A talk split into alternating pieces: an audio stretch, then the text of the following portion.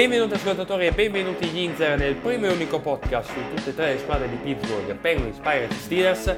Oggi si parla di football, si parla di Steelers, si parla di linea offensiva.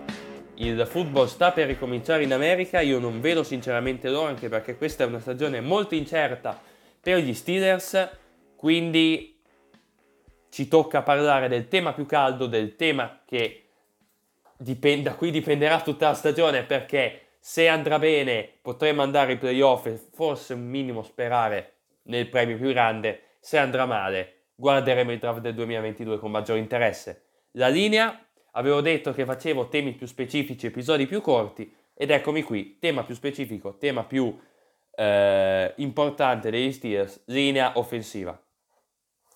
Partiamo subito ruolo per ruolo, partendo dal ruolo più importante nella linea degli Steelers, come nella linea di, maggio- di gran parte delle altre squadre NFL, nei Miami Dolphins e non ricordo chi altri, siccome dopo vi spiegherò, il left tackle. Perché è il ruolo più importante? Perché copre, copre il lato cieco del quarterback. Il quarterback lancia con la destra, nel nostro caso, Ben Roethlisberger è destro, e quindi, se riuscite a immaginarvi la scena, dà con la schiena alla parte sinistra del campo. Ecco perché lì darà meno attenzioni, riuscire a guardare di meno. Le squadre avversarie nella loro dif- linea difensiva e nei loro edge mettono il giocatore più forte dalla, nel lato cieco, quindi nel loro caso a destra, perché se il left tackle è contro il, l'uomo, l'uomo destro perché deve ribaltare. Perché? Perché prendere un quarterback nel suo lato cieco puoi agire più di soppiatto e eh, puoi eh, causare eh, con maggiore probabilità un sec o addirittura un fumble se riesci a fare un impatto violento nel lato, nel lato cieco perché lo fai cadere in avanti, a volte inaspettato e quindi siccome il quarterback non ha così tante pro- protezioni è tendente al fumble può lasciare scappare il pallone. E noi left tackle abbiamo Chakuma o Corafor, eh, riserva Dan Moore Jr. che è stata scelta al quarto round. Chakuma Corafor è un tackle che l'anno scorso giocava a destra e quest'anno abbiamo spostato a sinistra, quindi maggiore responsabilità. Sarà titolare dalla prima partita e ci saranno tanti punti di domanda perché Okorafor è un giocatore molto inconsistente, Mol- non è costante. A volte fa dei buoni blocchi, ma a volte sembra neanche abbia la voglia di bloccare, lascia passare l'avversario. Se come avversario si ritrova Miles Garrett, potrebbe essere decisamente un problema, perché si ritroverà Miles Garrett avversario, perché loro, i Browns metteranno Miles Garrett di qua a destra e a sinistra, contro Zach Banner ci sarà già Devon Clowney. Quanta ansia ho per, il, per, le due partite contro i Browns, non avete idea.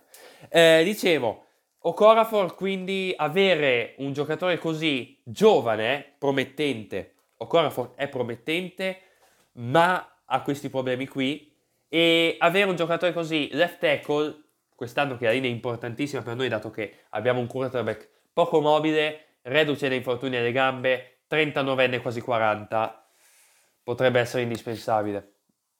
E la linea sarà importantissima nel gioco degli Steelers e se Okorafor dovesse ripresentare le stesse lacune potremmo avere molti problemi in questo caso. Eh, secondo ruolo left guard, guardia destra, Kevin Dodson. Kevin Dodson, first time, eh, first team rookie l'anno scorso e di solito le, gli uomini di linea migliorano il terzo quarto anno. Speriamo che Kevin Dodson riesca a fare questo miglioramento già dal secondo. Perché? Perché appunto left guard ci sono aspettative su di lui, abbiamo visto che è promettente, Kevin Dodson è arrivato dalla scelta tra l'altro della trade che ha portato Minka Fitzpatrick dai Dolphins a noi, una situazione un po' analoga a quella che potrebbe rappresentare un possibile approdo molto improbabile di Xavier Howard, potrei parlare in un episodio perché non vorrei Xavier Howard agli Steelers, siccome ho visto pagine degli Steelers che hanno proposto il tema. Dawson quindi promette bene e sono contento di avere lui come left guard. Manca di esperienza, ma comunque un minimo di esperienza ce l'ha, dato che adesso non è più rookie, potrebbe migliorare. Centro, Posizione molto calda, abbiamo trattato Kendrick Green al terzo round.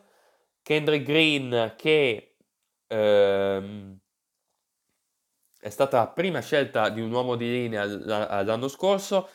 Sinceramente mi aspettavo che eh, scegliessero un lineman alla seconda scelta. Nel mio mock draft avevo messo addirittura una scelta, eh, una, la scelta di uno lineman al primo round. Speravo tantissimo in Steven Jenkins come left tackle, anche se avevo riconosciuto che eh, effettivamente il ruolo che ci serviva di più era il centro, ma avevo visto che gli Steelers avevano seguito questo Queen Miners che adesso è andato ai Broncos. Quindi speriamo che eh, faccia ovviamente bene i Broncos e speriamo di non dovercene pentire, anche perché al secondo round di centri e di uomini di linea ce n'erano. Il problema qual è? È che gli Steelers hanno già pubblicato i propri depth chart dopo i primi allenamenti di... Ehm, dopo i primi allenamenti di training camp. E eh, dai depth chart JC Assenauer, che per tutta la season non è mai stato considerato per un ruolo da titolare come centro, viene messo titolare. Io spero e credo che facciano così perché Kendrick Green si deve ancora ambientare, ma poi alla fine parta Kendrick Green. Io mi aspetto che parta Kendrick Green da titolare comunque la prossima stagione se non fosse così, potremmo veramente rimpiangere quella seconda scelta, anche nel caso che Pat Fryer non faccia una buona stagione, devo smettere con questa roba, devo smettere con questo tormentone. Però il fatto di non aver scelto un lineman ma un tight end che si blocca durante il running game, però noi dobbiamo anche pensare che Barrett deve avere il tempo di lanciare, non può lanciare dei dardi, anche perché lancia un dardo in profondità Claypool, va bene, lancia un, dar- lancia un dardo a Juju Juju è un gran ricevitore, va bene. Dato a Deontay Johnson. Deontay Johnson l'anno scorso è stato un ricevitore che qualche passaggio in più del normale l'ha lasciato cadere. Quindi speriamo che Ben quest'anno abbia il tempo, anche se ha detto che il suo braccio se lo sente bene. Passiamo alla parte destra, che è la parte decisamente migliore della linea. Trey Turner, eh, guardia destra. Abbiamo rilasciato David De Castro, uomo simbolo della nostra linea, e abbiamo preso Trey Turner di qualche anno in meno. Non è più lo stesso Trey Turner di qualche anno fa, però è comunque un ottimo uomo, sarà lui a guidare con esperienza, perché ci serviva un uomo di esperienza, eh, la linea degli Steelers. De Castro non sembrava in realtà così in declino, aveva concesso pochi sec, molti si sono stupiti, però comunque Trey Turner ha un po' più di carriera davanti a sé, magari De Castro l'anno prossimo ha valutato, perché noi non sappiamo quello che valutano loro noi tifosi parliamo, ma alla fine quello che Kevin Colbert, Mike Tomlin e compagnia bella sa, noi non lo sappiamo, a meno che non arrivi un insider a dircelo, e lì sarebbe comunque interpretabile, magari ha valutato che De Castro per la prossima stagione non fosse più abile, e quindi ha deciso, rilasciamo lui, andiamo su Trey Turner, e Trey Turner sia, Trey Turner guiderà per esperienza la linea degli Steelers. E eh, tackle di destra, Zach Banner, che deve ritornare dall'infortunio, però eh, ha un ottimo potenziale davanti a sé. Pot- eh, molti dicono che potrebbe essere il nostro right tackle eh, della, del futuro e ottimo hype e ottima attesa per lui, quindi torna dall'infortunio, speriamo faccia bene. Detto questo, questa è l'analisi della linea degli Steelers, speriamo che Kendrick Green prenda quel che gli serve per arrivare titolare, speriamo che Okorafor diventi più costante, Dodson e Trey Turner, le guardie devono fare quello che sanno e anche meglio, Zach Banner torni bene dall'infortunio.